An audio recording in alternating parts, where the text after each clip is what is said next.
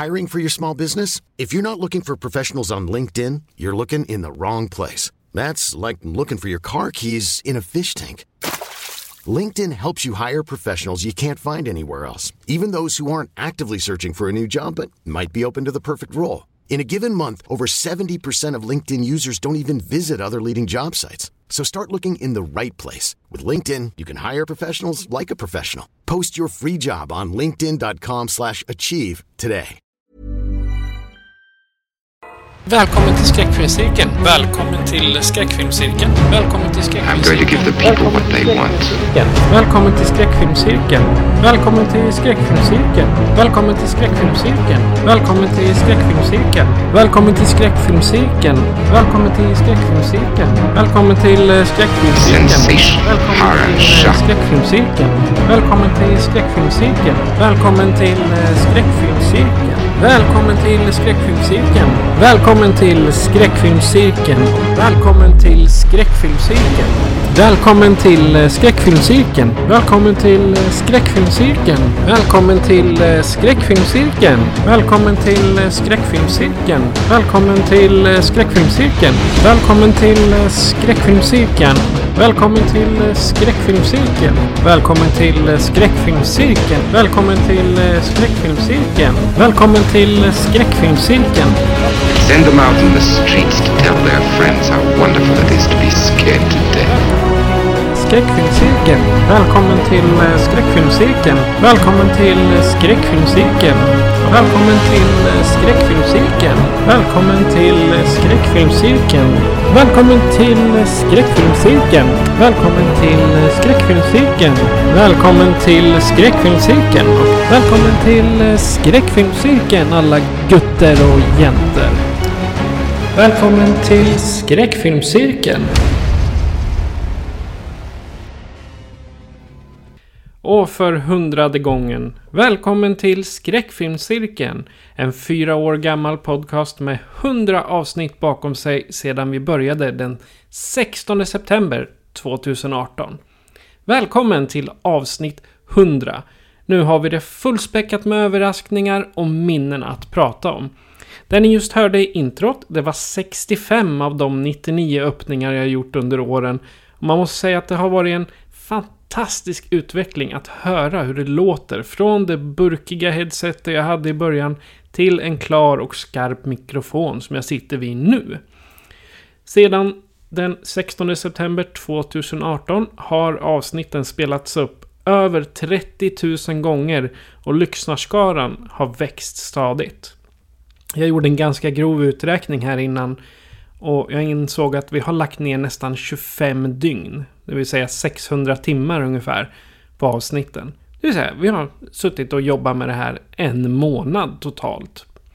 Eh, Fredrik, hur känns det för dig nu när vi har kommit så här långt? Jo då, men det känns ganska bra ändå. Avsnitt nummer 100 här.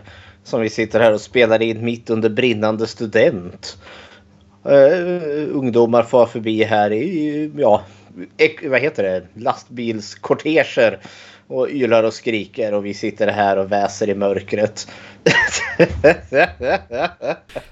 Eh, vi har tidigare, när, de, de, de tidigare avsnitten när vi har uppmärksammat lite av jubileum, det vill säga 50 avsnitt när vi hade hållit på x antal år. Då har vi haft så kallade poddöl. Eh, lite stulet från Vacancy, men ändå lite skoj. Och den här gången får vi hålla oss till varsin poddkaffe. För jag ska köra bil och Fredrik ska ju trots allt jobba. Även om vi firar. vi är gamla och medelålders. Vi har inte ork och tid med någonting längre. Exakt. Det får bli kaffe här. Ja, vi börjar närma oss 40-årsåldern nu. Så vi är riktigt gamla här måste jag säga. Vad är det man säger? En fot i graven redan. Jajamensan. Ja. Eh, Det senaste året så har vi växt något enormt. Både på sociala medier och på podcastapparna. Vi gick från våra tappra 85 följare 2019 till över 1000 följare på bara ett och ett halvt år. Så. Jag, jag vet inte var det kommer ifrån någonstans men uppenbarligen var det någon som ramlade över podden och fann att vi var så pass intressanta att de ville dela den vidare. Och sen började ju den här lilla processen som sociala medier har en viss tendens att göra. Att bara så sprider det sig som ett virus i blodet. Ja, men jag tror det, jag upplevde att vi fick ju någon stor sväng upp när vi tog oss an Halloween-serien. Och så tror jag väl också att det är väl kanske våra när vi har gästat andra poddar och haft andra poddar som har gästat oss. Det blir liksom lite korsbefruktning där. Ja. Så folk hittar varandra och det är awesome. Ja, och när vi ändå pratar om just eh, gäster och när vi har gästat så du kan väl berätta om ett par av våra vänner? ja, den första innan eh, vi har ju haft, om vi blickar bakåt, de absolut första gästerna det har ju varit eh, deltagare i studiecirkeln. Eh, Claudia och Martin. Eh, som har dykt upp och pratat. Det var precis i början utav våran eh, ja, poddande. Eh, sen den första podd som vi kom i kontakt med det var väl Film till fikat har jag för mig. Då vi gjorde vårt ödesmättade beslut där att uh, ta en titt på dinosauriefilmer. Och det har ju blivit ett elände för nu är jag med i, i Film till fikats liksom, dinosaurie specialavsnitt där, jag, Gustav och Linda uh, liksom tar oss an diverse olika dinosauriefilmer. Uh, och vi lyckas konstant hitta en ny botten i dåliga filmer. Så det är, det är helt otroligt. Det, alltså efter avsnittet med Kanosar. Då var jag bombsäker på att vi skulle liksom förlora allt vad lyssnare heter. För det var verkligen botten av botten som jag har varit med i. När jag har ju kört avsnitten själva lite grann. Mm. Men eh, just eh, de Kanosar, det var goda minnen. Filmen är inte så god men det här är väldigt gott. Oj, nu ringer det på dörren. Undrar mm. vem det kan vara. Hej mina osaliga podcastvärdar. Jag vill sända er ett stort grattis till 100 avsnitt och jag önskar mig åtminstone tusen till. Varma kramar Claudia. Ja. ja, tack för det Claudia. Eller som vi kallar henne, Prao-Claudia. Rent ja. utav. Hon var väl med i det där The Haunting of Brian Beckett avsnittet. Ja. Och sen en stor shout-out till Claudia när vi gjorde våran triple bill. Eh, om Ted Bundy, seriemördaren där. För hon bara kom in med typ ja, knappt 24 timmars marginal där och bara Ja men jag vill vara med. Ja men det är tre filmer och hon bara plöjde dem som en champ. Och sen tittade vi och recenserade skiten i de filmerna. Ja, men hon har den här eh, unika kunskapen med eh, människans eh, psykologi, människans mm. psyke.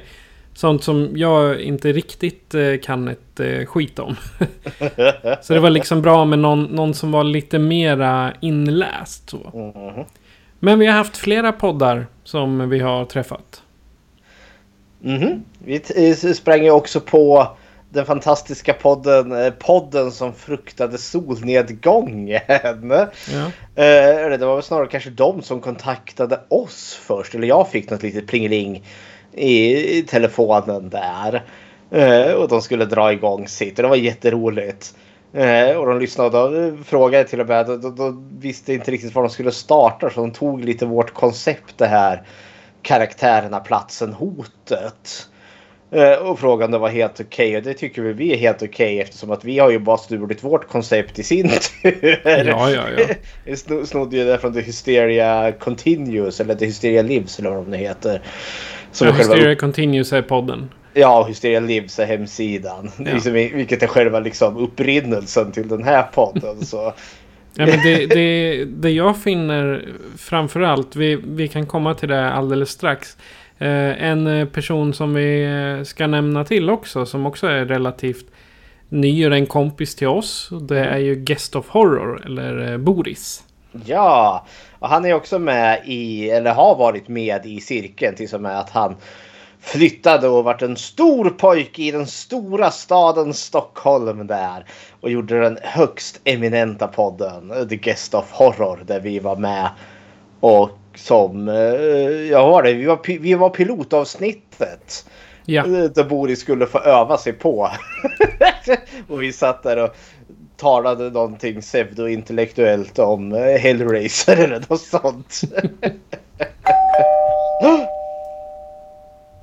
100 avsnitt av skräckfilmscirkeln, vilken grej! Eh, det är ju Boris från Guest of Horror här som eh, har gästat på, på, på er podcast en gång och sen har jag ju varit med på skräckfilmscirkeln i Eskilstuna innan jag flyttade till Stockholm och, och började jobba och grejer och då blev det helt plötsligt mycket svårare att vara med. Men det, det har jag tyckt varit jättetråkigt för att jag uppskattar skräckfilmscirkeln så jäkla mycket.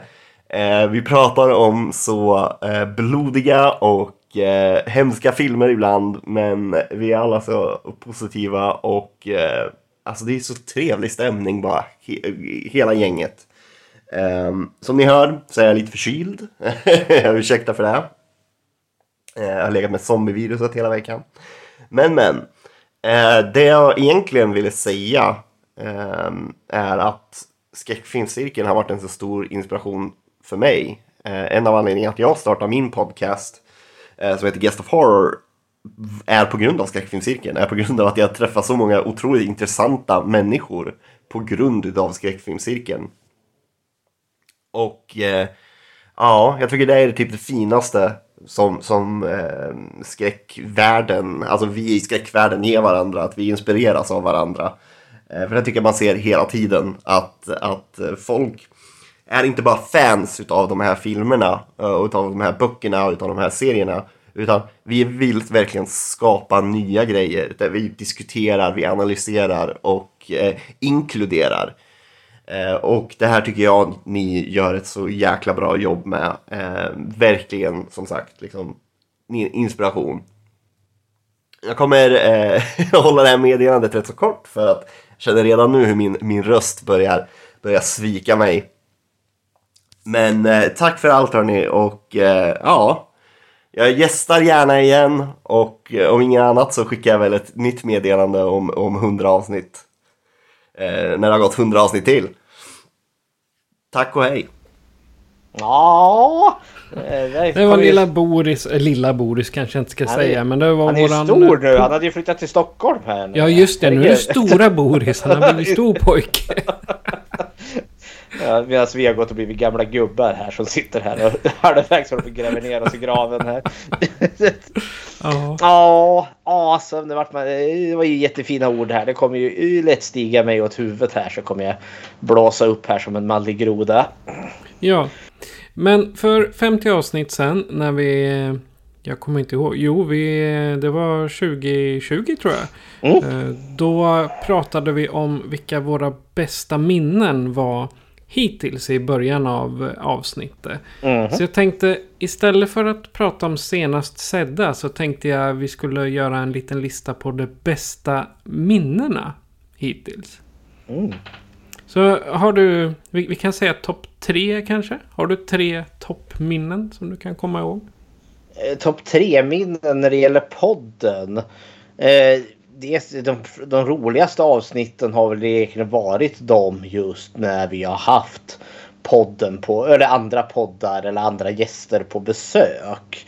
Eh, en stor highlight var väl när vi hade eh, dels Matti och Ulf över när vi gjorde Halloween. Det var H- Halloween 20 år senare och Halloween Resurrection. Då vi liksom bjöd tillbaka på att se åtminstone en bra film, H20, och sen följde vi upp med en horribel film med Halloween Resurrection där. Det är åtminstone ett avsnitt som jag gärna återvänder till. Eh, för det tycker jag, det, det, jag, jag gillar att höra tugget vi har där.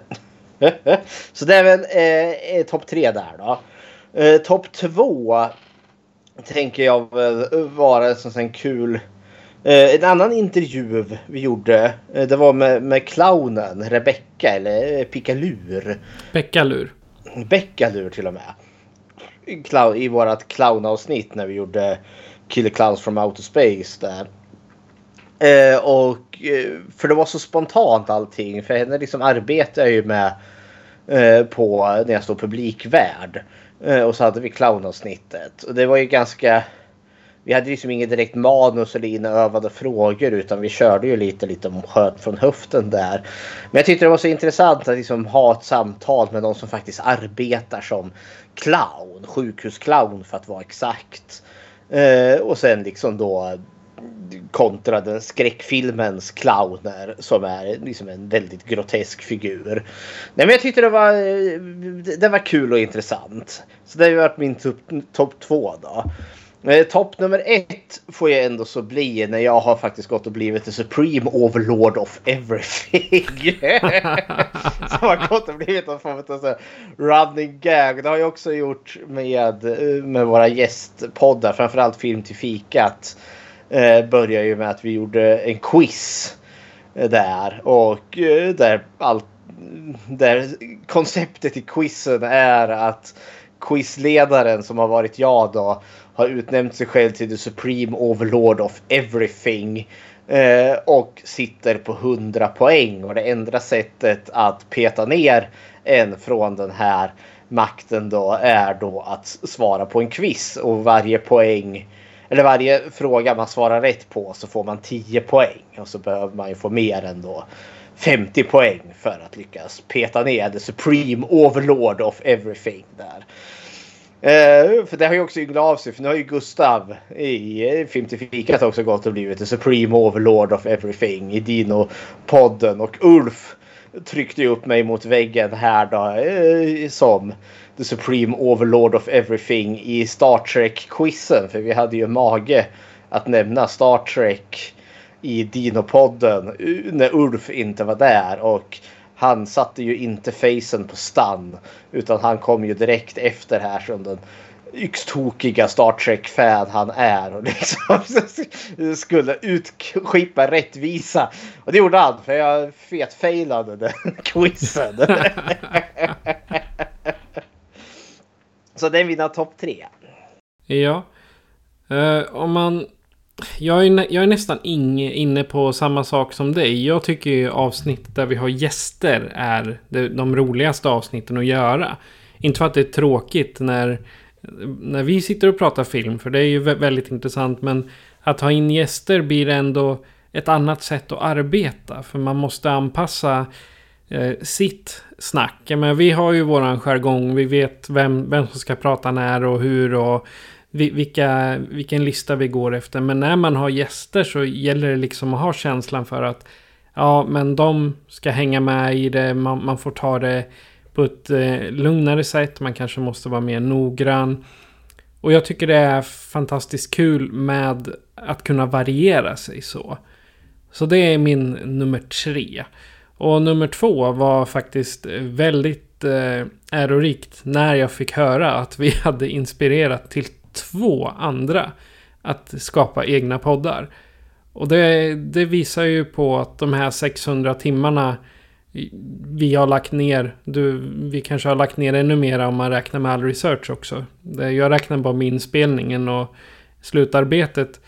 Men de, de timmarna man har lagt ner har ändå eh, inspirerat andra att göra samma sak. Och jag tänker det, vi är exakt likadana där. Ja. Jag menar dels vi, vi har ju Hysteria Continuous som den stora inspirationen. Men sen har vi ju, jag menar, vi har ju nämnt Vacancy podcast en ytterst excellent eh, vad heter det, skräckfilmspodd och jag har lyssnat en hel del på Varje timmen som också snackar skräck i populärkultur. Så jag menar, liksom, man har ju redan snott liksom, inspiration från andra poddar. Så, eh, så Boris och eh, podden som fruktade solnedgången, de kommer väl yngla av till andra poddar. Så det, det är som ett jävla zombievirus. Vi bara sprider oss de här skräckfilmspoddarna. Men sen är det också skräckfilmcirkeln. Mm. Ja, cirkeln kommer ju aldrig bli sluten. Men Nej vi jobbar runt oss och blir en del av ett stort kretslopp med skräckpoddar. Jajamän. och sen min topp ett. Eh, jag vet ärligt talat inte. Jag tycker det har varit kul att arbeta med, med annat än bara själva ljudarbetet. Jag har ju haft jag har ju varit den som har haft hand om PR, jag har skött hemsidorna, publiceringarna, Eh, redigeringarna och framförallt då hur, hur vi ser ut mot omgivningen. Och vi, vi kommer till eh, en, en eh, överraskning där senare. Men jag tycker det är fantastiskt kul att se hur eh, bara, bara att jag har ändrat lite i texterna eller lagt till information som har gjort att flera personer har dragits till det, den informationen eller till det avsnittet exempelvis. Jag jämförde lite här med det mest lyssnade avsnittet just nu. Som är The Fly med Vincent Price. 55-utgåvan eh, från... Där har vi nästan tusen personer som har lyssnat. Och den texten som jag skrev till det har ju blivit lite av en mall till de nyare avsnitten. För uppenbarligen är det den som attraherar lyssnare. Så jag tror att det här är det här allt runt omkring arbetet som har varit min top notch på arbete. Det är där jag har tyckt varit extra kul. För jag har ju liksom en utbildning inom det. Jag har en... Det, det är kul att kunna använda det dessutom. Nåväl. Och till idag så har vi ju faktiskt valt varsin film att prata om. Uh eh, -huh. Det kommer inte bli de här en och en halv timmas analyserna men det är i alla fall bra med ett, ett samtal om filmen och vad vi tycker och så vidare. Uh -huh. Du kan väl berätta vad du har eh, valt för film? Ja, vi sa väl också att i film nummer 100 att vi väljer varsin favorit. Ja, exakt. Eh, en film som vi genuint tycker om. Och jag har då valt en film som vi var tvungna att kolla lite. Har vi inte redan gjort den här? Nej, det har vi faktiskt inte gjort. Men vi har nämnt den i senast sedda. Och det är då filmen The Autopsy of Jane Doe. Eh, från 2016. Okej, okay. men eh, då kommer en trailer här så kan ju du få berätta om plotten sen. Mm -hmm.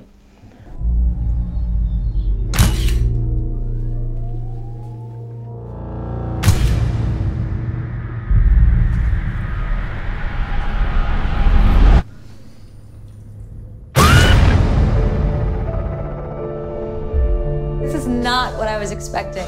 Can I see one? No, no. What's that for? Make sure he's dead.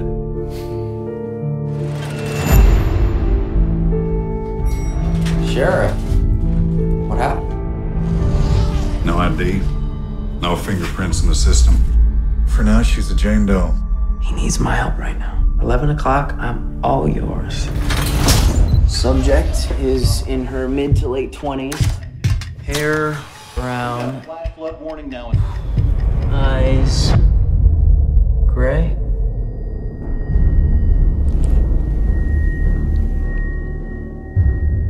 What happened to you? First, they bound her. Then they ripped out her tongue, poisoned her, paralyzed her, forced her to swallow the cloth. What is that?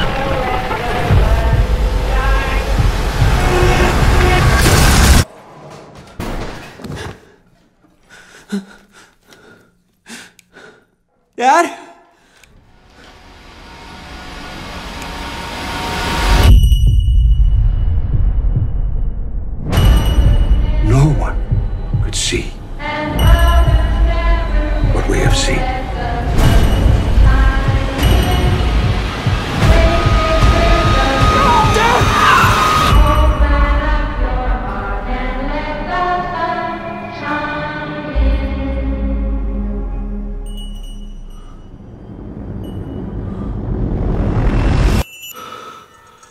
En okänd kvinna hittas mördad i en småstad i Virginia.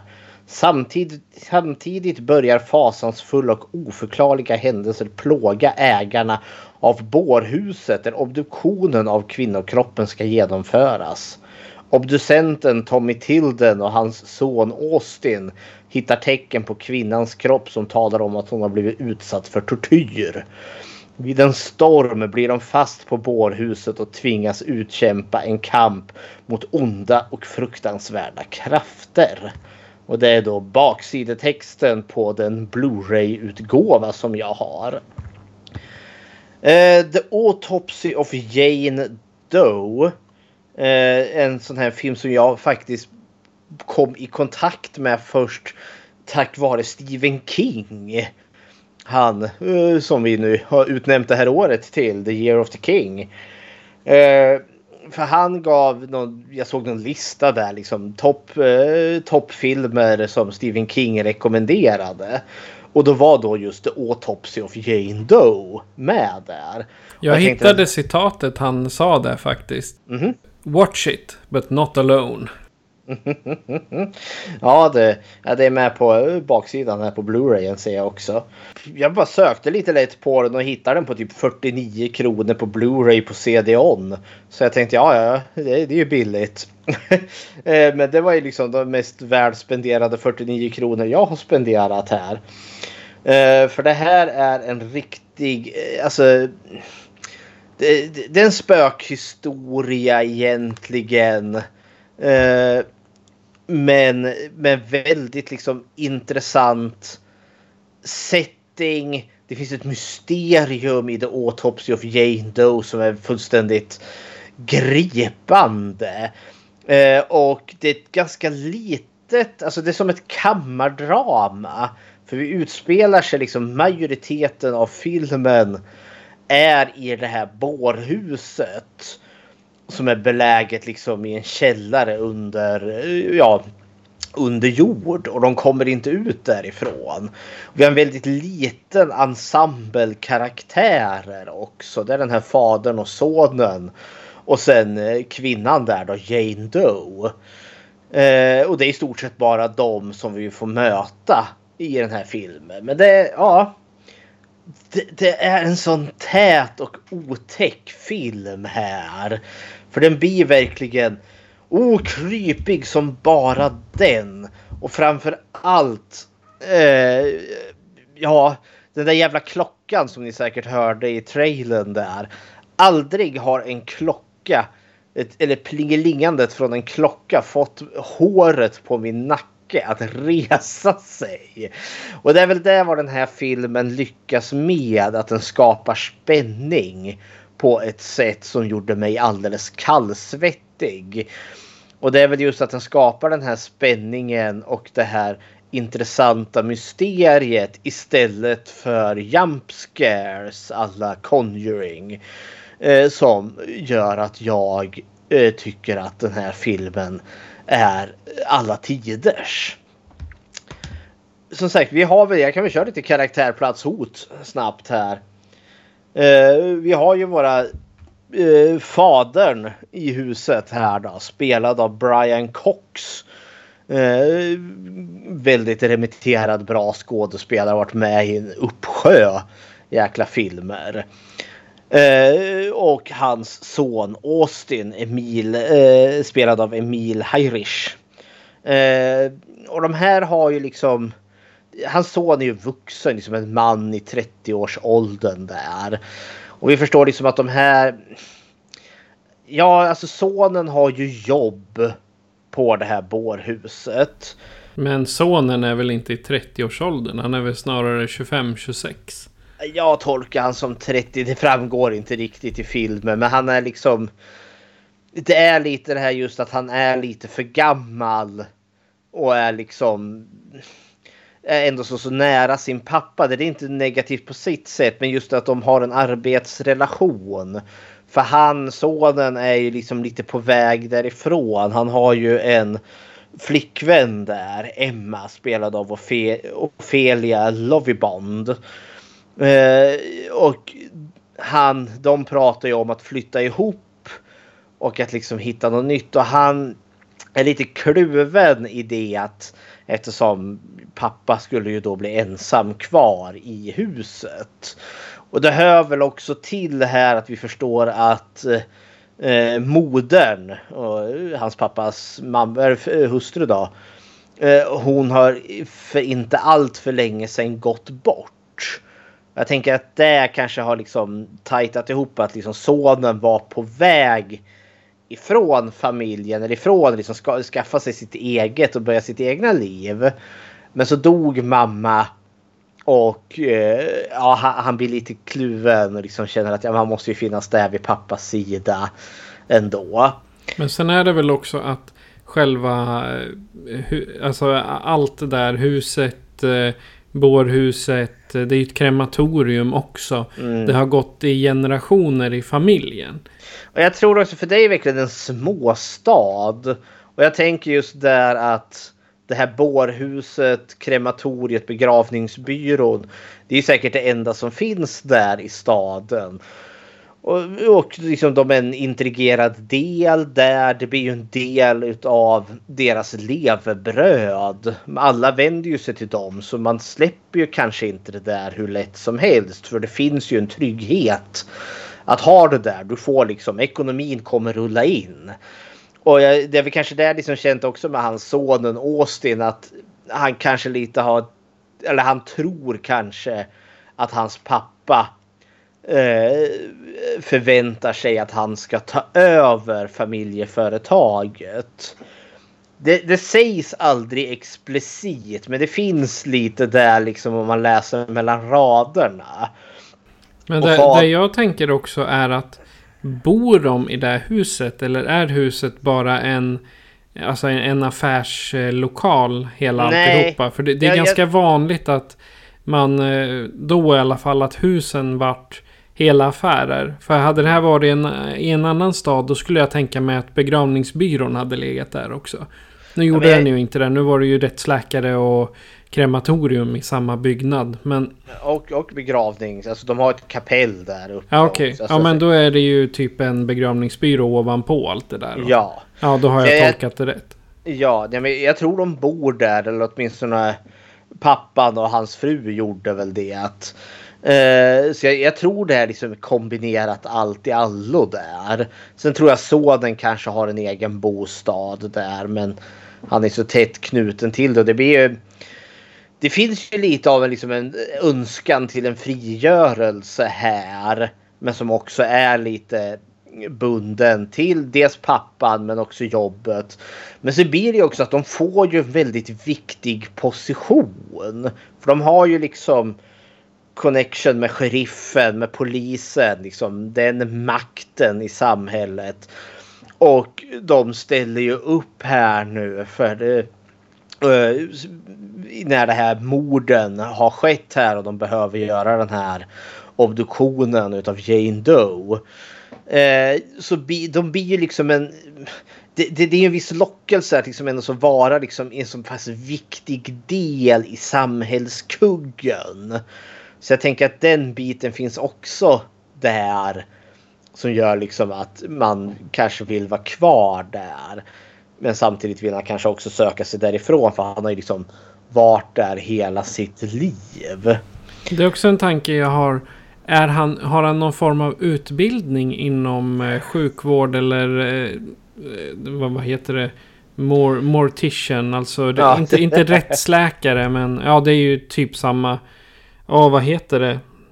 Vi har en sån här i stan faktiskt i Eskilstuna uppe på eh, Bårhus. Så heter Ja. det. Att han är utbildad för att hantera döda människor.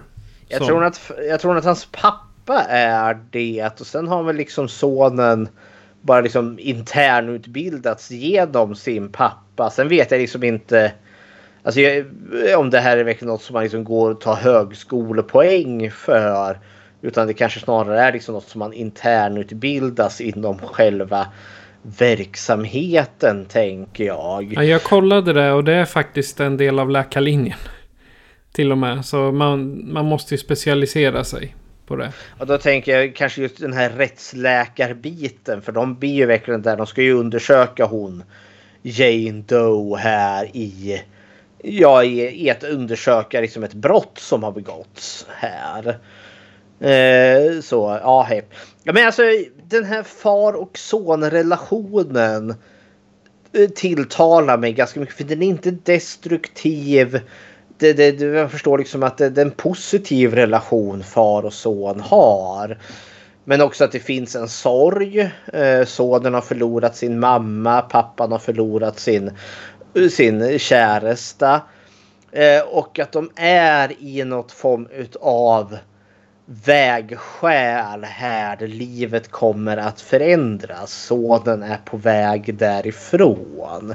Men livet har redan förändrats i och med att eh, hustrun slash mamman har dött. Så det som var planen med att han skulle flytta ut har liksom kommit av sig. Men liksom, ja. Eh, liksom, och det finns både för fadern vill ju också sitt sons bästa. Han vill ju att han ska florera och liksom leva vidare. Och sonen vill finnas liksom nära till hans för sin pappas sida för pappa börjar bli gammal. Och, och sen liksom, samtidigt så har han ju ett han har ju en, ett jobb som kommer ge en tryggad inkomst. För som ja. jag tolkar det är de det enda bårhuset inom flera mils radie. Mm. Så att liksom hela regionen där i närheten, de kör sina döingar dit. Ja, och ja, sen där, därifrån så slussar de vidare ut om det är en begravningsbil eller vad det nu är som kommer att hämta dem. Ja, så liksom, de är ju en bärande pelare helt klart. Eh, så jag kan förstå att det finns med där och väger lite in i hans vilja att kanske vilja släppa det här eller att inte vilja släppa det. Eh, men ja, hepp. Men alltså själva huset är riktigt jäkla creepy. Ja men det är det. För de är ju också i ett bårhus. Och det finns, jag tycker att de här Alltså sjukhuslokaler med operationsbord med sterila väggar och liksom allt det där. Det lämpar sig så väl för just skräck i, i sig. För det gör att bara miljön i sig är lite olustig. Här är det ju liksom ett välpolerat bårhus. Det är inte den här liksom eh, Dr. Frankensteins tortyrkammare. Liksom, det är ett bår, en mentalsjukhus som har stått övergivet i 30 år. Men det jag tänker också när man går ut ifrån den här för själva där kropparna och där ligger det är ju relativt high tech. Alltså det är ny teknologi med mikroskop och hela kören. Men så kliver man ut i, i hallen. Och där är det heltäckningsmatta och liksom tapeter ifrån 60-talet och trädörrar och hissen är liksom med grind och som mm. ibland bara stannar. ja men det är det som är också just att vi får ju den här kliniska operationslokalen eh, och sen det här liksom 60-70-talshemmet med heltäckningsmattor och allt och den där liksom gallergrinden. Vi förstår väl att den hissen är gammal. Den har ju säkert funnits där sedan 60-talet när man kanske byggde det här begravningsbyrån. Eh, eh, och det är en del i skärmen för det, det, det känns så det, det, känns verkligen som en levande plats. Alltså jag, jag, en realistisk plats. Jag köper det här. Liksom man lyckas eh, gifta den här eh, mixen mellan det här bårhuset och eh, arbetsplats och det här hemmet. Och att de här liksom fadern och sonen, alltså fadern har ju säkert arbetat där hela sitt vuxna liv och sonen har väl vuxit upp i det där huset. Han har ju haft hela sitt liv där så ja. Jag tycker alltså det skildrar ju verkligen hur det är på amerikanska landsbygden där det mm. inte är storstäder i närheten. För även om USA är ett relativt eh, utvecklat land, det finns gott om teknologi, så är det tyvärr en del av landsbygden som hamnar på, eller landsbygden, det vill säga utanför storstäderna, mm där vi skulle kalla småsamhällen. Eh, de hamnar ju väldigt mycket efter, för det är ju något Biden gjorde det första han gjorde när han eh, vart president. Att han skrev under någon att de skulle utveckla elnät och mm. infrastruktur. Och jag menar här, man ser ju hur kvaliteten är på strömmen i huset. Den är ju lite si och så och... Ja men det händer lite då och då säger de ju när strömmen ja. går. Och sen samma sak eh, att de är just på landsbygden i en villa och har mm. den här verksamheten. Så att det är ju liksom inte det här att, ja men titta på CSI-serien. Då kommer, du, kommer de med kroppen ner till ett värsta high-tech-labbet Mm. med glasdörrar och Ja. där du trycker på en, en knapp för att kläderna ska åka ner till tvätten. Liksom. Här tvättar de säkert själva till och med. Ja, men i CSI där är det ju alltid storstadsmiljö. Exakt. Och där är det alltid high tech. eh, Liksom, man, man, man det flashiga, rika New York eller vad man nu är. Medan här är vi ju verkligen i Tjotahejti någonstans i Virginia. Eh, så ja, häpple häpp.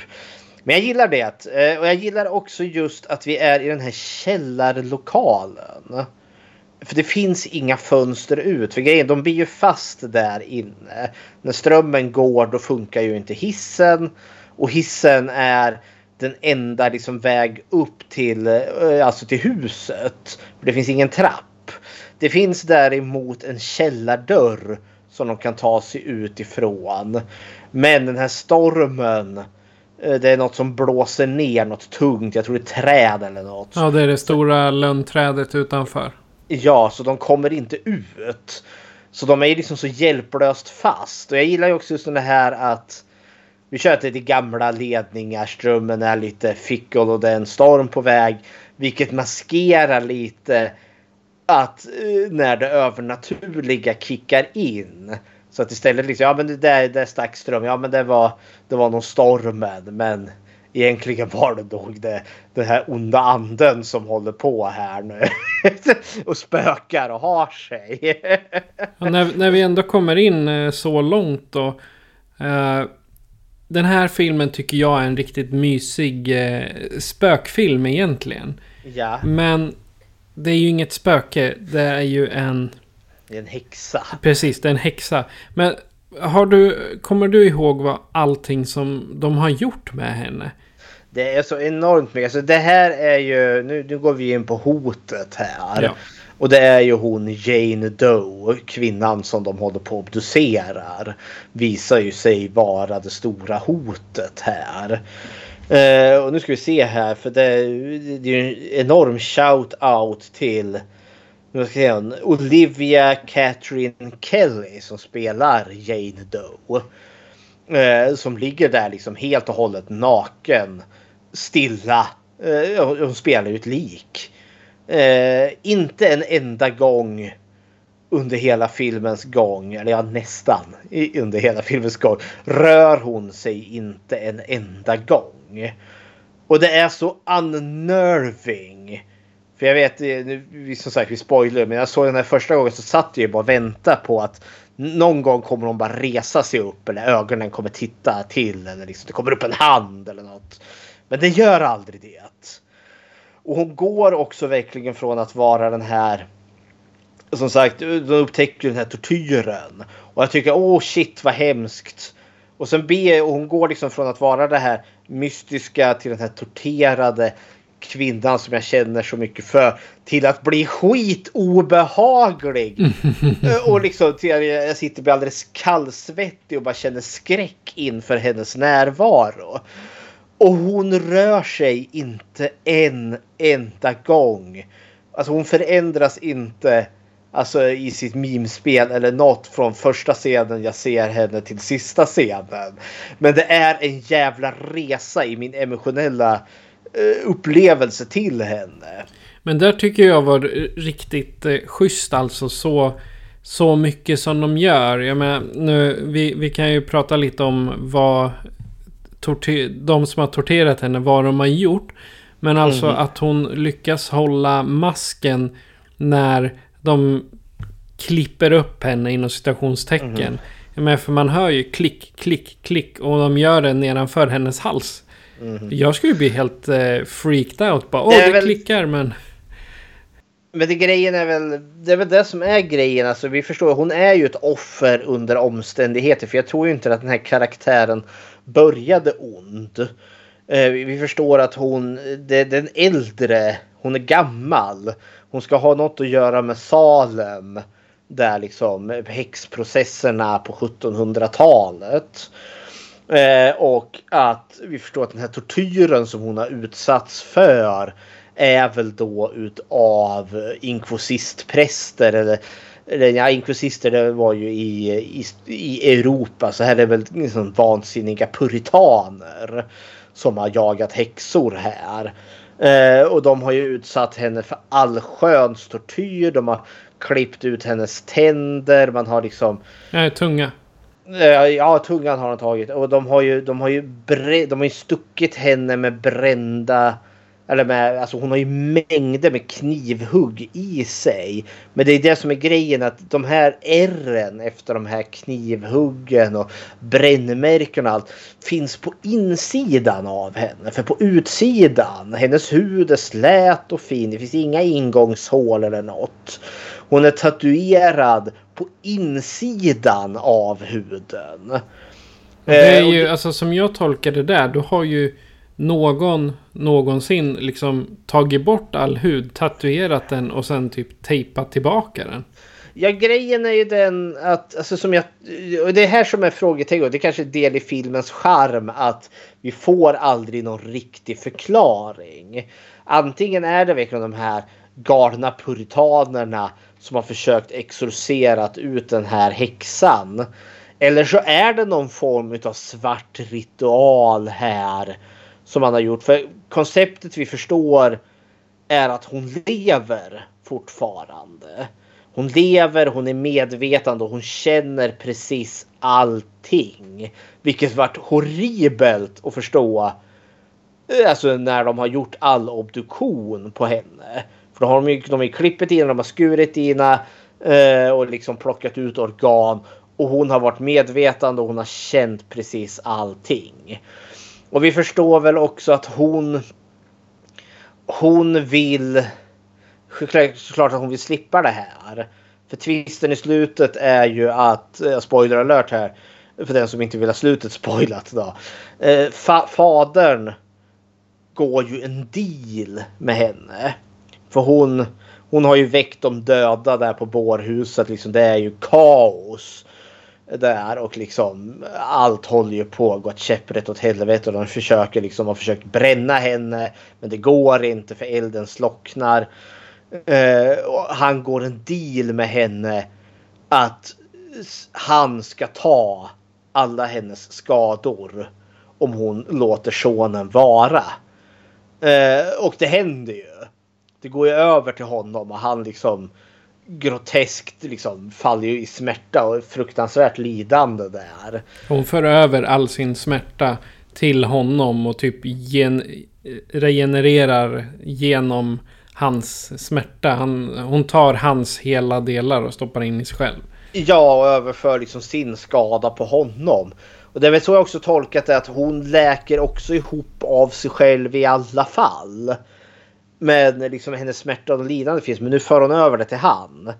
Men. Och då tänker man liksom att nu, nu fick hon frid. Här. För man kan ju förstå liksom allt lidande hon har utsatt för. Skulle liksom ja, ha gjort henne till en otrevlig människa. Eh, men då tänkte, tänkte jag här nu att nej, men nu, nu finns det frid för henne. Nu kan hon äntligen få gå vidare. Eh, och att hon ska hedra sin del av avtalet med att hon låter sonen gå. Hon gör ju inte det. Hon, hon tar ju livet av honom. Hon ja. skrämmer ju honom så pass. Det kommer ut någonting ur mörkret. Och han tappar fotfästet, ramlar ner för trappen och slår ihjäl sig. Ja, han bryter väl nacken. Ja, han bryter nacken. Uh, och sen det sista vi får se är ju liksom polisen som är där och kollar liksom kaoset uh, som har uppstått här. Eh, ja, flickvännen är ju död också. Hon ja, de ju... knivhugger väl henne av misstag. Ja, Nej, ja, yxa. De hugger henne med en yxa. Ja. Exakt.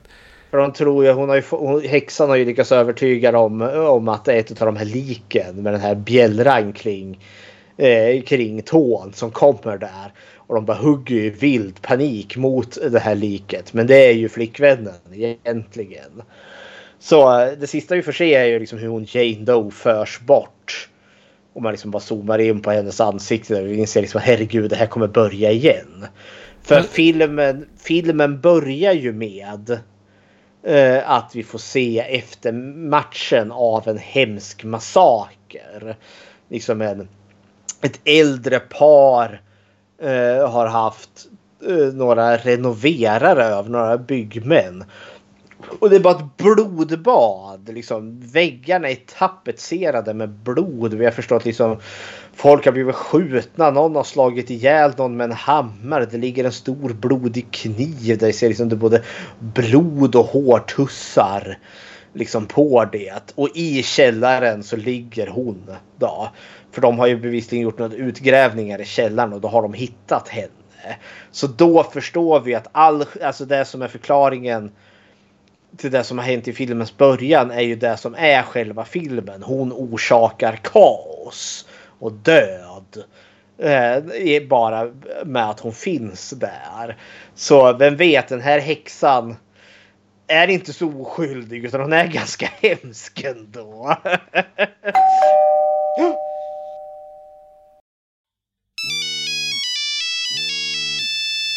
Hallå där skräckfilmscirkeln! Det här är Kristoffer från podden som fruktade solnedgången med min kollega Niklas från samma podd. Du, jag har hört ryktesvägen givetvis att Skräckfilmscirkeln, våran favoritpodd, firar 100 avsnitt. Ja, och det är ingen liten sak att fira. Jag har också hört snacket på ICA nära här i Ljungsbro där jag bor. Pratar man om, eh, på hela fruktavdelningen står man och pratar om detta kommande jubileumsavsnitt faktiskt. Och jag sa det att det här är en mycket bra samtalspodd för alla oss som eh, gillar skräckfilm att lyssna på. Alltså, eh, jag tycker på ett eh, personligt plan att det här med samtalspoddar är någonting som är väldigt trevligt. Och speciellt när de handlar om någonting som man eh, har ett stort eh, intresse i. Till exempel skräckfilm som i det här fallet. Och där tycker jag att både Patrik och Fredrik gör ett ypperligt bra arbete för att leverera detta med jämna mellanrum och jag brukar gladligen ta del av era samtal när jag lagar mat, är ute och går eller eh, ja, lyssnar i allmänhet. Så att eh, fortsätt med det goda arbetet, gärna i flera hundra avsnitt till. Jag kan bara instämma där också. Det, jag har inte lyssnat alls lika länge som du har gjort Niklas, men du tipsar mig om den här och numera är det varje vecka eller varannan vecka ett väldigt glatt tillrop när en pushnotis trycks ut och man ser att det finns ett nytt avsnitt där ute från just skräckfilmscirkeln. Det, det värmer. Du hade ju en liten trevlig, eh, lite, lite trevlig dragning där eh, för mig om när du lyssnade på Fredrik som höll någon monolog i samband med barnläggning eller någonting. Kan du dra den för mig igen? ja, ja, men jag, jag uppskattar ju det här att man kan få grotta ner sig i saker och eh, jag tycker ju att Fredrik är väldigt, väldigt bra på det här. Det var det här australiensiska avsnittet de pratade om den här krokodilfilmen Blackwater och jag tänkte hur mycket australiensisk historia kan han dra egentligen? Är det, jag ska ju lägga barnet där, men vi slår på det så får vi se. Och ja, jag tror att när jag kollade på klockan när vi startade och sen när Fredrik var klar, då hade vi nog avverkat 30-45 minuter någonstans där. Sonen så givetvis sen länge i djup sömn. Och eh, Fredrik han höll god ton och pratade vidare om aboriginernas historia innan han kom in på då just skräckfilm. Mycket trevligt! Mycket trevligt och det är så det ska vara. Det är så ni ska fortsätta era samtal grabbar. Så eh, alla lyckönskningar från oss i podden som fruktade solnedgången och på återseende. Så hoppas vi att vi får ses i sommar och ta den där skräckfilmsölen som vi har pratat lite löst och ledigt om. Och ses vi inte i Eskilstuna så ses vi i nattens mörker. mörker.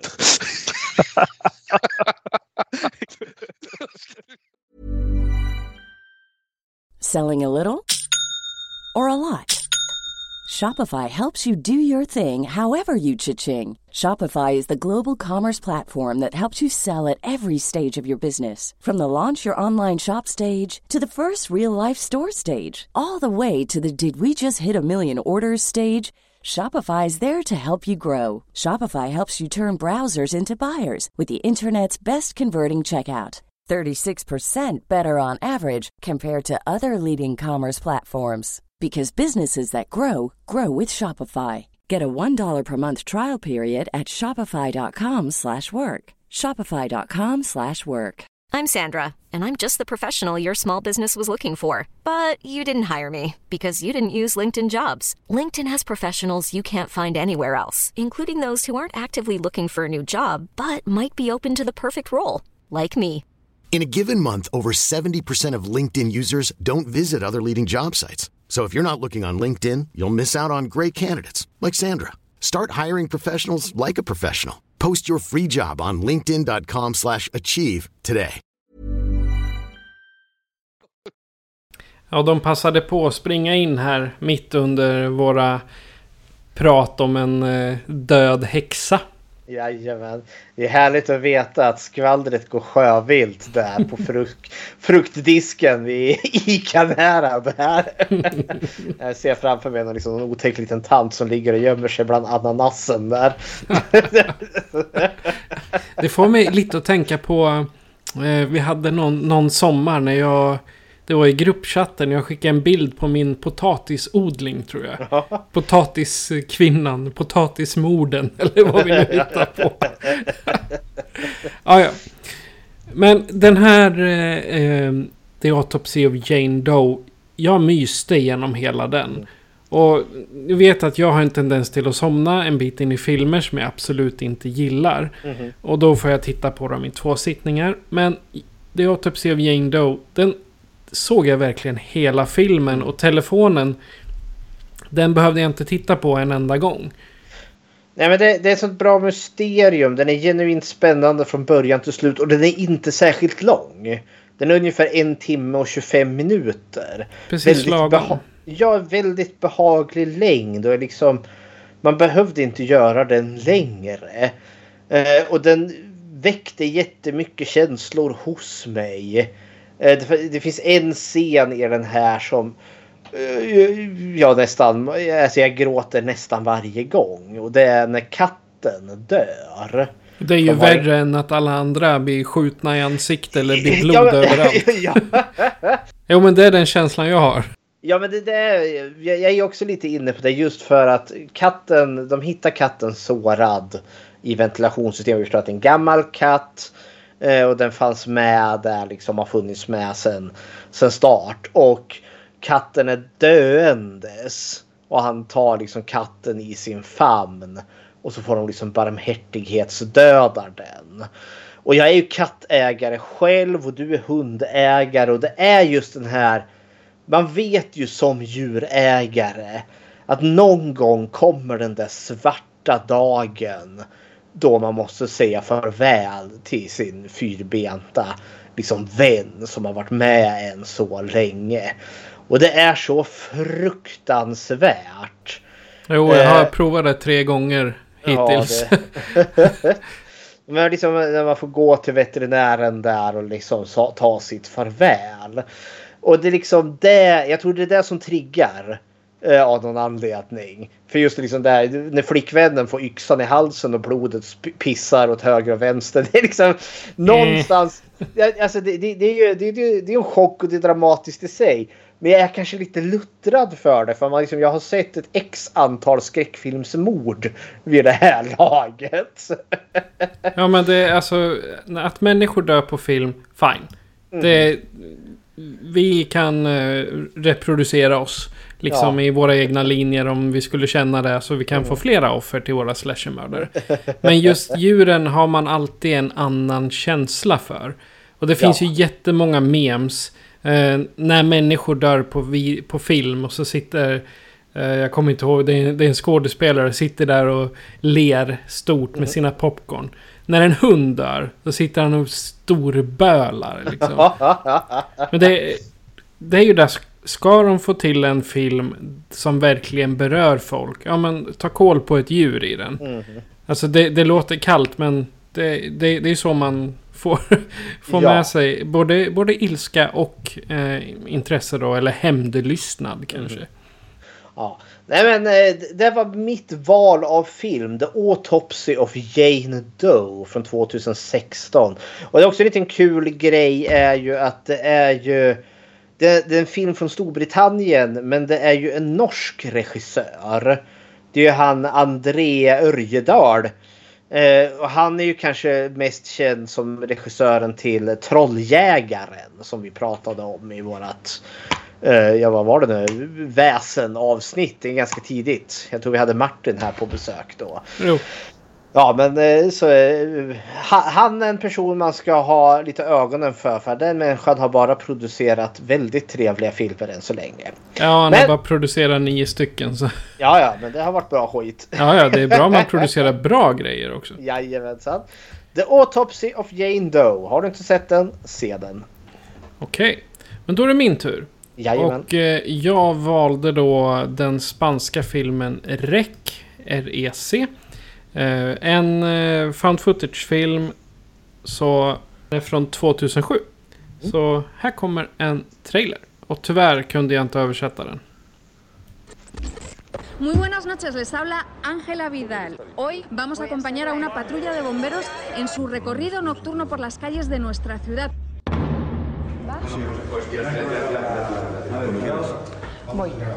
Estamos eh, frente a la puerta de la casa en la cual parece ser que una vecina ha tenido algún problema. Dice...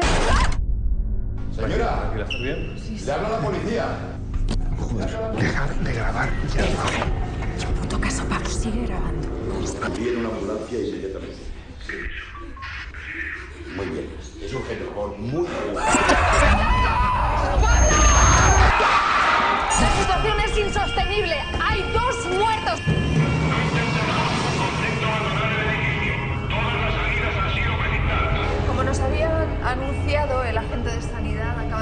De entrar en el edificio. Y nos van a seguir diciendo que no pasa nada, ¿no? ¡Tú deja de grabar de una puta vez, joder! Exactamente igual lo que te digan, lo tenemos que grabar. Y hay que contar lo que está pasando. Hostia.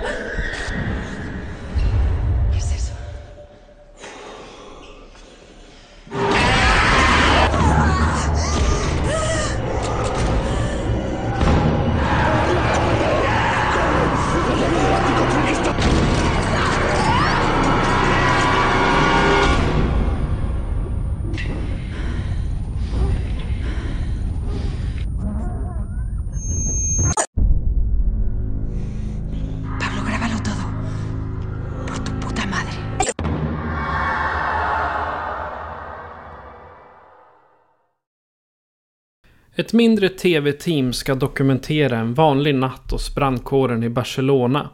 Men när en till synes ordinär rutinutryckning tar en helt oväntad vändning blir natten mer dramatisk än de någonsin kunnat ana.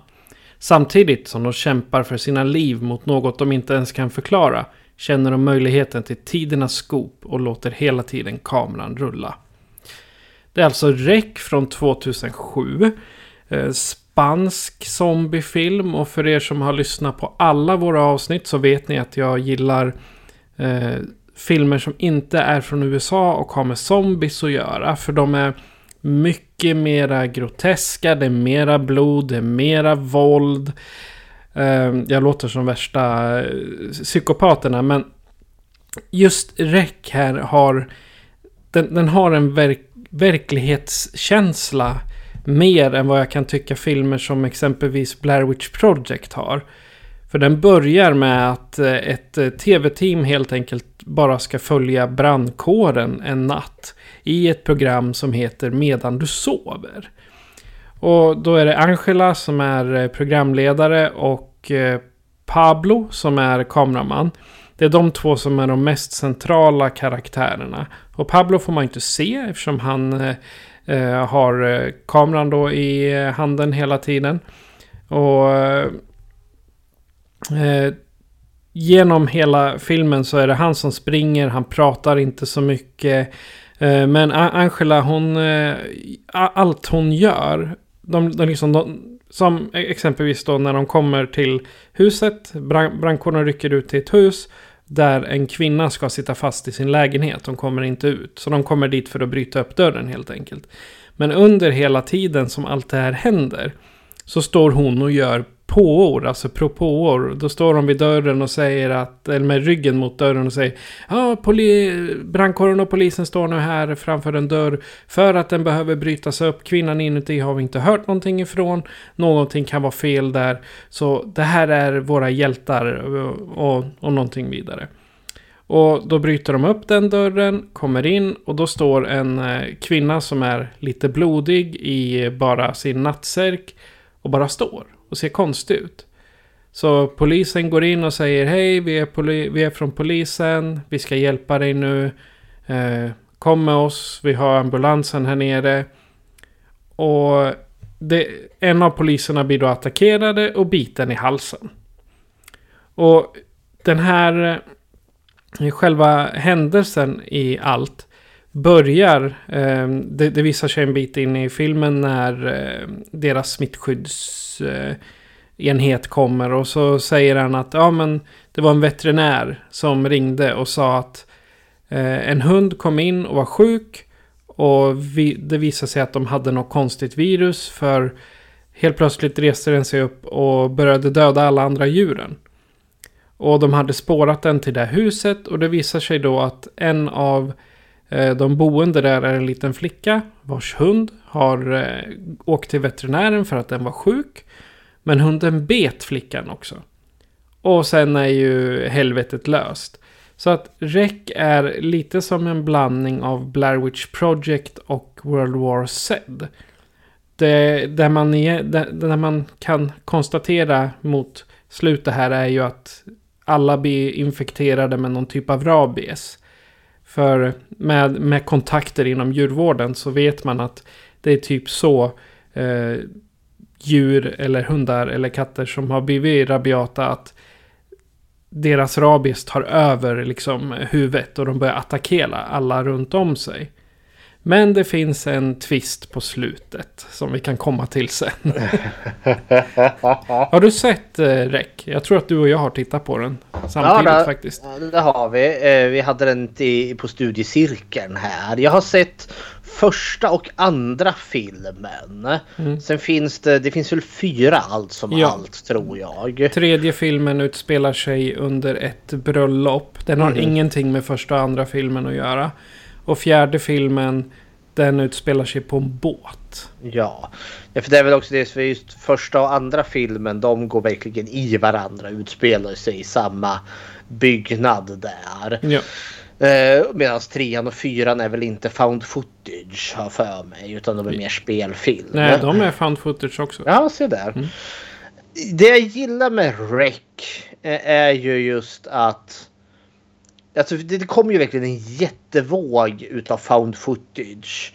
Blair Witch var ju kanske inte den första men det var onekligen en utav de mest framgångsrika. Sen var det ju Paranormal Activity som kom ja, fem, sex år senare efter Blair Witch. Och det var ju den som verkligen kickade igång.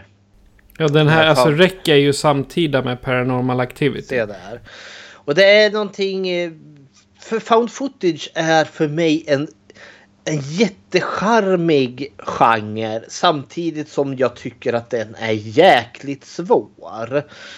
Eh, För man måste liksom sälja den här illusionen av autenticitet. Eh, och lyckas man inte med det, ja nej då blir det inte bra. Då Ett blir det annat- som Diary of the Dead. Ja, nej, då, då faller hela filmen platt. Eh, och ett annat problem found footage-filmer har att det lätt när- när hotet väl dyker upp, när det blir våld och det blir kaos. Att det är lätt att karaktärerna bara blir gapiga gaphalsar som står och gapar och skriker på varandra och man bara svär. Och, alltså det blir Rob Zombie. Folk blir bara arga, dryga och vidriga och jag sitter bara där. Oh, håll käften, håll käften, håll käften. Kan inte bara hålla tyst och dö. Den Rec balanserar det här ganska väl. Just för att vi verkligen har det här. Vi följer det här kamerateamet. De är uttråkade till tårar för de är på det här pisstråkiga eh, uppdraget leder ingenstans. Sen kommer ja men det blir lite spännande här med hon tanten där som är fast i huset. Sen blir de fast här. Liksom, tanten var ju jätteläskig och var konstig där de fick skjuta henne. Och det är liksom creepy som bara den och bara liksom bara liksom komma ner i varmen. sen när de ska ut därifrån. Nej, då står det liksom plötsligt liksom SWAT-soldater där. Som bara, Ja, det, nej, är, nej, det, det är nej. ju militären och smittskyddsinstitutet som har kommit dit och spärrat av hela skiten. Ja, bara liksom karantänar huset. Och man liksom ser vad är det som händer?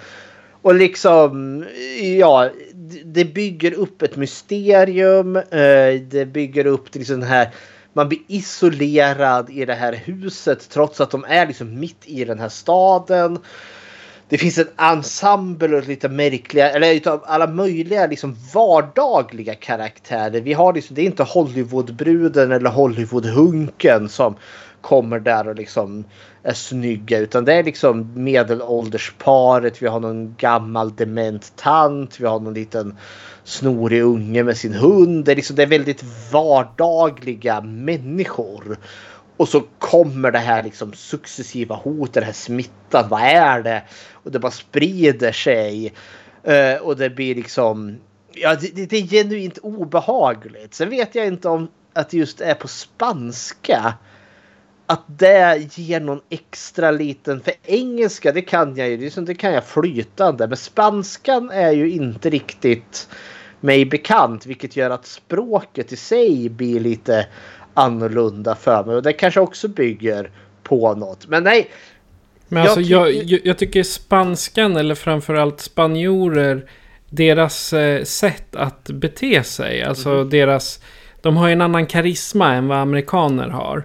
Eller engelsmän. Jag menar, här, de, de skriker ju verkligen. Och det är ju inte bara att de skriker för att de är rädda och så. Utan det är så de pratar med varandra. Det, det, det är ett mer passionerat sätt att föra sig. Exakt, tack. Det var det jag skulle komma fram till. Ja, och jag, nu vet jag inte om det liksom är någon form av... För att det, är, det är väl inte en stereotyp av en, av, av en italienare där som verkligen talar med hela språket. Och liksom, det verkligen är med Mamma Mia, stora liksom drama där. Men Spanien är ju grannlandet. Ja men Spanien är ju, eh, alltså det är inte så stor skillnad. De är lika, li, lika passionerade om sitt arbete där. Plus att det här är ju tv som de ska sälja in. Ja. Och det är klart de spelar över och spelar högre om det. Liksom som eh, Angela, eh, eh, re- reportern där. Jag menar hon, hon ser ju så tr- uttråkad ut och förmodligen så hon, det här var, var väl kanske tanken att ja, men det här ska vara min eh, stora genombrott för att få Ja. göra lite större grejer. För så beter hon sig. Jag ta upp det för hon är väl lite fast i något form av ekorrhjul där på den här tv-byrån. Att hon gör de här fluff piece eller vad man nu... För det är ju intervjuar om brandmännen där. Sen ska hon säkert iväg och göra något. Eh, ja, här har vi en unge och hennes söta katt och liksom. Ja, liksom hon gör bara liksom gulligull. Så hon blir ju verkligen drivande här för det här ska ju bli hennes liksom väg ut. Men sen blir det ju också när de blir fast här. Jag känner liksom att hon vill ju liksom komma till roten utav sanningen. Även om det nu, ja spoiler alert, kommer ju kosta henne allting. Men det är ju Eh. också att eh, den här drar ju fram lite av vikten av eh, transparens från exempelvis myndigheter. För Mhm. polisen säger stäng av kameran. Ni får inte filma längre. Stäng av kameran. Jo, det får Mhm. vi visst det, säger hon. Vi är Ja. från eh, pressen. Vi måste visa vad, vad som händer här och vad ni håller på med. Mhm. Varför stänger ni in oss här? Och apropå det här huset. Eh, fyra våningar eh, utan hiss. Mhm. Lite jobbigt. Och sen stentrappa. Jag, Ja. Jag kommer bara tänka på eh, Sankt Eskil, det vill säga våran gamla skola. I Ja. huvudhuset där. Det ser precis likadant ut. Förutom att det är, det är inte jättelånga korridorer runt Nej. om. Men jag tycker det här huset är en, en ganska perfekt plats för att göra det lite mer läskigt. För det är gammalt och det finns gamla människor. Mm. Och sen när de går in i lägenheterna, allting ser ju gammalt ut. Ja men det är ju, alltså, om vi nu ska gå in på liksom platsen här, skådespelet för den här filmen. Alltså jag jag är med på ditt spår här för det, är, det känns som att det här är ett byggnad som kan ha byggts, inte vet jag, 20-tal, 30-tal. Där de här liksom svartvita marmor eh, stenplattorna. Det är liksom det här massiva mörka ek, ekträden i, i den som räcket till det här, vad heter det, till trappen. Som, och det är också en sen, eh, nej det, det är inte en cirkeltrappa, det är en zigzag-trapp med, Ja, precis. hål i mitten. Ja. Och det är liksom när man kommer in i, i, i lägenheterna så är det också så här extremt högt i tak och det är också det, det, känns liksom som att det andas liksom gammalt, fast nygammalt eller vad man nu kan kalla det. Så det... det är ju säkert renoverat och de Ja. som bor där är ju inga fattiglappar för de har ju till och med en eh, portvakt. Ja, Han sitter jo. i sin lilla kur där nere hela dagarna. Ja. ja, men det känns som att det är en byggnad som liksom byggdes när våra mor och farföräldrar var unga. Eller något sånt där. Och det jag gillar just det du nämnde så med myndigheten. För det blir ju lite det här liksom att Ja men för de säger åt mig att sluta filma här liksom. Man förstår att det är en mörkläggning på gång. Eh, och bara det liksom blir ju en morot till att nej men åt helvete med dig. Jag ska filma det här såklart. För vem fan är du liksom att komma och säga att, jag, att vi inte får se de här hemskheterna? Det händer ju någonting här. Ja. Människor dör ju. Jag menar, Och- även i Spanien har de ju samma som i Sverige, fri press. Mm. Pressen ska inte bli styrd av eh, exempelvis eh, polismyndighet eller eh, staten eller vad man nu ska säga. Men till skillnad från, eh, ja men ta när Franco fortfarande var boss i Spanien. Mm. Men då styrde ju han pressen. Så jag tror det här är lite för att göra Ja, upp med han, han gamla... styrde ju polisen också helt Ja, ja, klart. han, han, styrde, han styrde ju allt. Och det var ju inte förrän han dog som eh, spansk film verkligen florerade. Mm. Och nu är vi framme i, på 2000-talet och liksom de är fortfarande stenhårda på det här med att fri press. Fuck you om du inte vill eh, låta oss filma, men vi filmar ändå. Ja, jo, de vet ju hur det har varit att leva under en diktator. Så. Ja, i alla fall de äldre personerna Ja. i den här. Men nej, alltså platsen är ganska väl. Sen finalen sker ju uppe på vinden. Ja. Det blir ju ungefär som att vi rör oss liksom från bottenvåningen. Hela tiden tvingas uppåt. Och i det där hemska jävla vindsförrådet.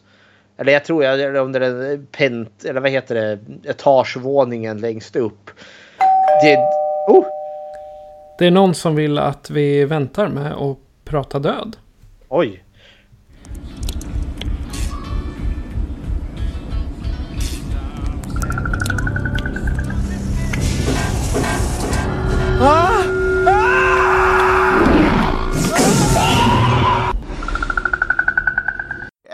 Yay, yay, yay, yay.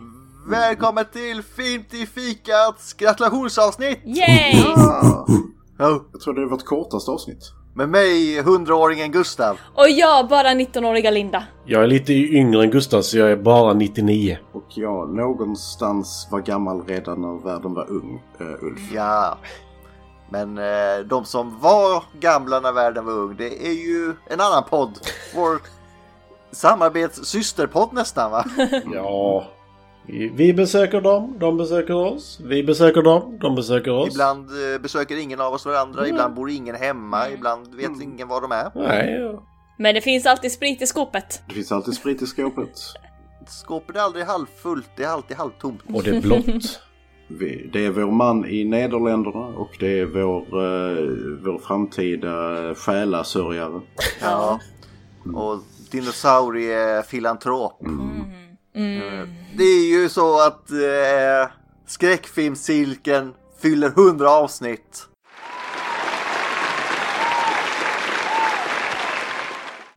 Yay! Grattis motherfuckers! Mm. Velociraptor celebration for you. Ja. Eller som Linda brukar säga, vad brukar du säga Linda? Grattis här, ta en jävla krona. Mm. Precis. Här, varsågod. Det är inte som en annan podd som då eh, passerade 100 avsnitt för länge sedan. Kvantitet framför kvalitet. Och det är ju inte bara kvantitet va, utan kvalitet va.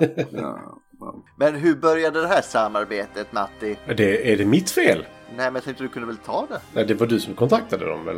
Det är väl bättre att du tar Ja, det. de eh, frågade om någon ville göra ett avsnitt med dem, sa jag. Det vill vi. Ja. Mm. Och de visste inte vad de gav det instinkt. Nej.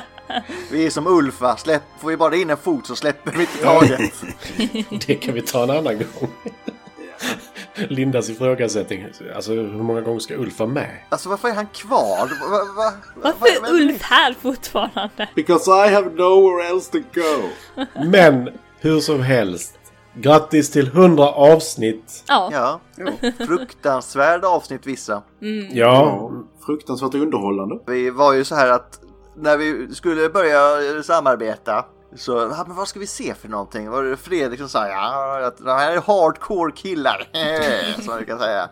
Och så, så jag föreslog så och hostel och sånt där.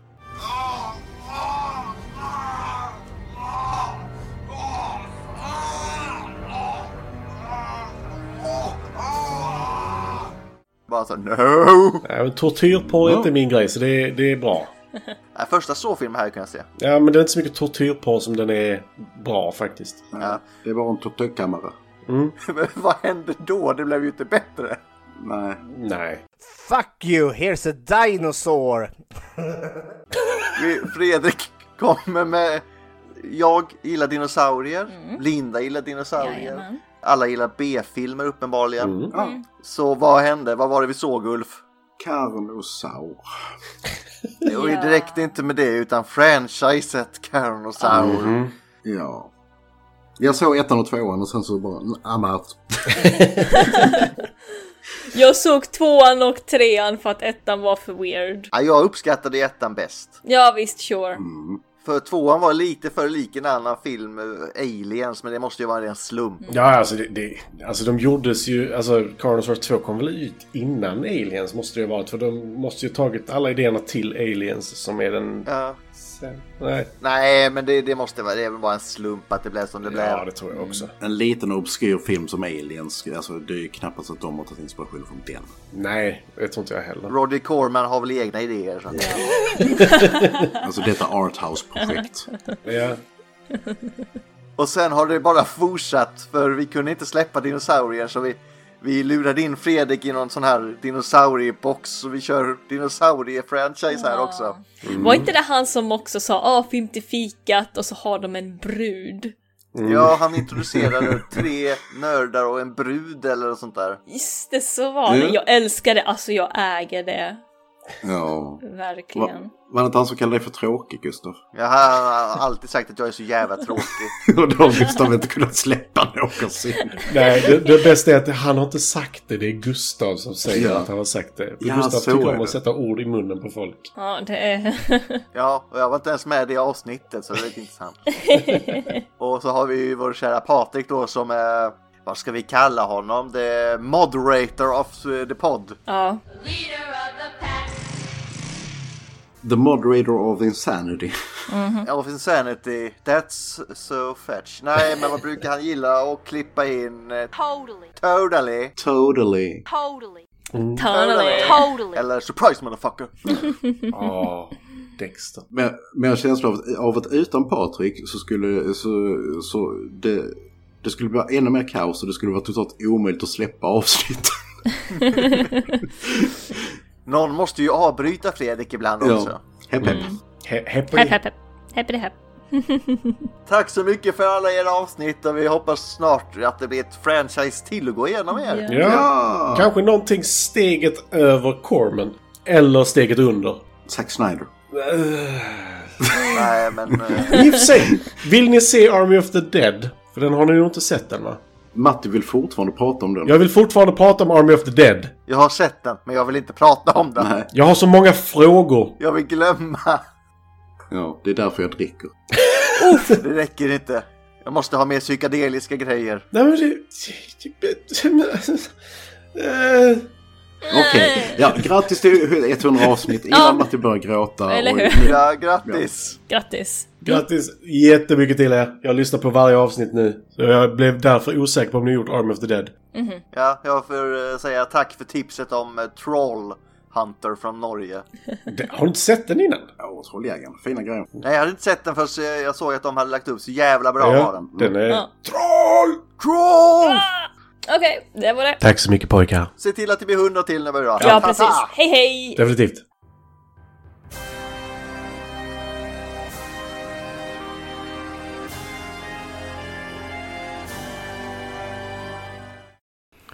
Ja, apropå uh, mordiska eh, zombies då. Inte film till fikat, jag skojar bara. Tack för det, de tre nördarna och bruden. Jajamensan. Och, Lin Linda kommer få vara den eviga bruden. ja, eh, och vi har inte gjort Army of the Dead. Nej. Vi, vi har pratat om den i senast sedda här då, men visst, det skulle man väl kunna göra en liten spin-off episod där vi liksom bara pratar om det möget som är Ja. Army of the Dead. Det finns inget bra med Army of the Dead. Däremot så finns det bra på, i slutet av Rec. Oh! Där eh, hon eh, då klättrar upp på vinden för att komma undan alla eh, rabiata eh, mördare. Till, först tillsammans med Pablo, men Pablo dör. Och så går de runt där och ser att hmm, det är någon jävel som har tagit fram ett virus här uppe. Mhm. Och det är någon galen eh, vetenskapsman. Och det visar sig att han har använt sin dotter eller någonting och experimentera på. Jag har inte Mhm. riktigt förstått vem den där eh, monstret på slutet är. Men det är det här som är alltså den stora twisten. Eh, det här viruset, zombie, rage, rabies, vad fan det nu är. Det är väl att det finns ju en annan övernaturlig aspekt om jag har tolkat det rätt. Vi snackar ju demonbesättning. Om jag har förstått det rätt. Åtminstone i första och andra filmen. Det, det känns ju lite som att det är någon form av demonbesättning och sen försöker han hitta ett vaccin mot det. För det, han pratar ju lite o, osammanhängande där i, i sin, eh, på den här bandspelaren. Det, det finns liksom inte, inte något tydligt om, eller så är det så att han har tagit blodet från någon som är demon och sen försökt göra ett virus av det. Nej, men, Ja, ja, jag, jag för- vet inte. Första filmen går inte in så jätte... Vi får liksom bara att liksom något djävulskt har hänt i det här huset. Eh, men det är väl i film nummer två för då får vi väl se demonen också. Eller den här flickan då som har... För, för det, det, det är ju ett grotesk jävla varelse. Eh, men det kommer vi väl till när vi når film nummer två. Ja, film, film nummer två kommer jag ta upp i mitt avsnitt när vi pratar om spansk skräckfilm. Så att, eh, men i film nummer två liksom knyter man ihop säcken av vad som händer i huset. Ja. Och genom, då, för då följer man inte Angela längre utan då följer man poliserna eller militären som går in. Ja. Så kan vi säga. Och det är just det där att den här filmen ger oss inte... Alltså jag skulle väl uppleva att den här filmen ger oss mer frågetecken än svar. Men tillräckligt liksom mycket för att liksom kittla min fantasi. För det är ju liksom, ja, något jävla experiment har hänt på den där vinden. Och på något vis och vänster så måste ju eh, alltså någon form av myndighet vara involverad eftersom att de är där och mörkar. Men som sagt när filmen är slut då har inte vi fått något vettigt svar alls. Jag eh, tycker att eh, det är två tummar upp. Ja, jo, jag med. Det här hör ju till en av mina favoritfilmer. Men framförallt så är den inte så lång. Den är Mhm. 75 minuter bara.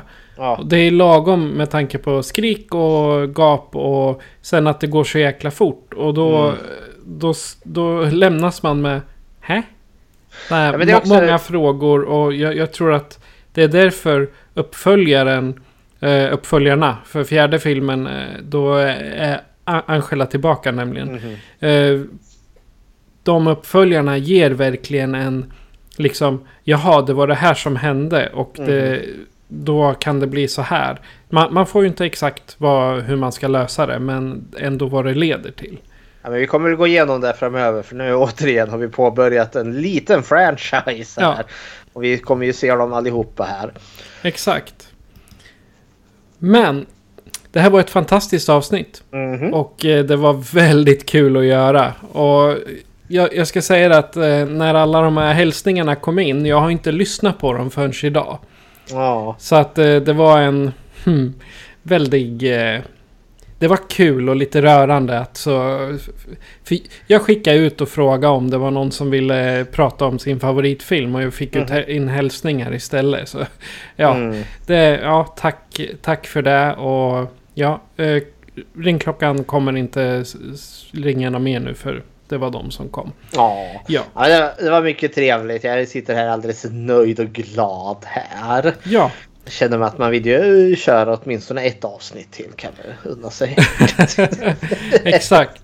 Men eh, för er som eh, har sett den här releasen på Facebook eller ja, bilden till det här avsnittet överlag ser att det är någonting som har ändrats. Mhm. Ni kanske känner igen gubbarna som är på den nya loggan bättre. Mhm. Och vi kanske ska tacka eh, grafikern som har gjort den här. Ja, det är den fantastiska Mika Hy- Hyvönen. Nu slaktar jag väl hennes namn här. det är en, en fantastisk arbetskollega till mig som arbetar med, eller håller på att utbilda sig med just eh, de, eh, design. Och jag frågade henne om hon inte ville Eh, om hon hade möjlighet att liksom, ja, men kanske eh, se om hon kunde piffa upp våran logga lite. Och det gjorde hon med dunder och med brak. Så vi, vi är väldigt nöjda här. Det är vi. Och, och jag ska säga att eh, om ni vill se mer av hennes arbete så finns hon på Instagram under namnet Time to Mike. Ja. Det kommer vi skriva i eh, kommentarerna här också. Mika är fantastisk i sitt, eh, ja vad heter det, artmanship. Alltså det är ju digitalt och liksom det är helt fantastiskt att se henne arbeta. Jag såg hur snabb hon var dessutom. Ja. Herre min ge vilken på nolltid hon eh, ninjade ihop det här. Jag gav liksom min ditt lilla förslag det jag ritade för hand och det var ju liksom var liksom förskolenivå han var jämför. Jag, alltså jag var så här bara, ja ah, men jag har gjort en, en bra logga här nu så jag gjorde i, i mitten på 2021. Ja ah, men det passar. Det lite trevligare än dig och mig som ett foto som var på liksom sådär. Men eh, som sagt, det är alltid bra att utveckla sig. Mhm. Och som, som jag sa i början, jag tycker det här är, det är så himla kul med det här bakomarbetet med branding och man ska göra logotyper och, och så vidare. Ja. Ja. Men om du som lyssnare då känner att eh, du vill kanske vara med eller eh, vill skicka en hälsning eller vill eh, höras eller någonting så kan du göra så här för att kontakta oss. Skräckfilmscirkeln presenteras av Patrik Norén och Fredrik Rosengren. Produktion FPN Productions. Besök skräckfilmscirkeln.com för att hitta var du kan lyssna på oss, hur du kan stödja oss och hur du kan kontakta oss. Vill du diskutera filmerna i avsnitten är du välkommen att gå med i gruppen Skräckfilmscirkeln Eftersnack på Facebook. Tack för att du lyssnar.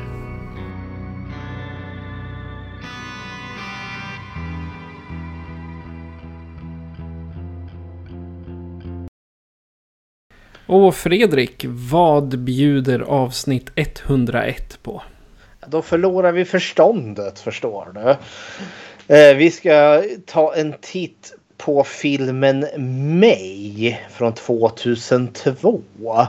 Och temat vi kommer ha är just då lite alltså sådana filmer där vi får följa en karaktär som successivt håller på att förlorar förstånd förståndet. Greppet om verkligheten.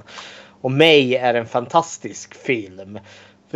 Den introducerades för mig som säg Tim Burton möter en slasherfilm. Och jag tänkte mums! Så ja, det är vad vi kommer se nästa gång. Alldeles utmärkt. Ja, jag ska säga att det här avsnittet var fantastiskt roligt att göra. Jag säger det en gång till.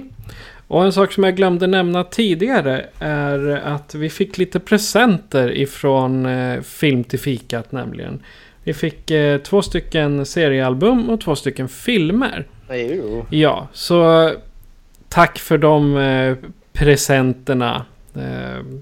Så jag lägger upp en bild på dem på, på Instagram i samband med det här avsnittets publicerande. Ja, men stort tack allihopa. Alla som har lyssnat, alla som har kommenterat liksom på Facebook, på Insta. Eh, Det har varit jätteroligt. Vem hade kunnat trott att när vi började att det skulle liksom hålla på liksom i hundra avsnitt. Men det kunde man ju inte heller tro om själva studiecirkeln som påbörjade också. Still going strong här. Exakt. Eh, Så ja, hepp Det har varit jätteroligt. Det har varit jätteroligt att höra alla ljudklipp här. Så nu är jag alldeles rörd och glad. Mm. Ja. Men eh, för hundrade gången så har vi bara kvar att säga att eh, jag heter Patrik. Och jag heter Fredrik. Och för hundrade gången, adjö på er. Adjöken. You're gonna need a bigger boat. Welcome to Wonderland. I'm number one fan. She just goes a little mad sometimes. You want to know what happens to an eyeball when it gets punctured? Jason, Mother is talking to you. Don't fall asleep. Now clear your minds. Remember what scares you. It has from the very beginning.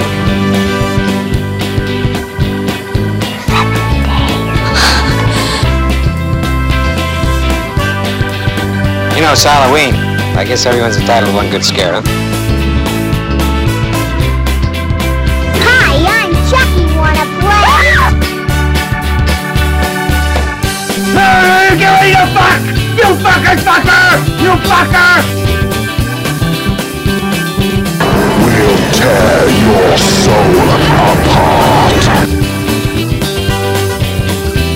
They're coming to get you, Barbara. Here's Johnny! You forgot the first rule of remakes, Joe. Don't fuck with the original. Sometimes that is better.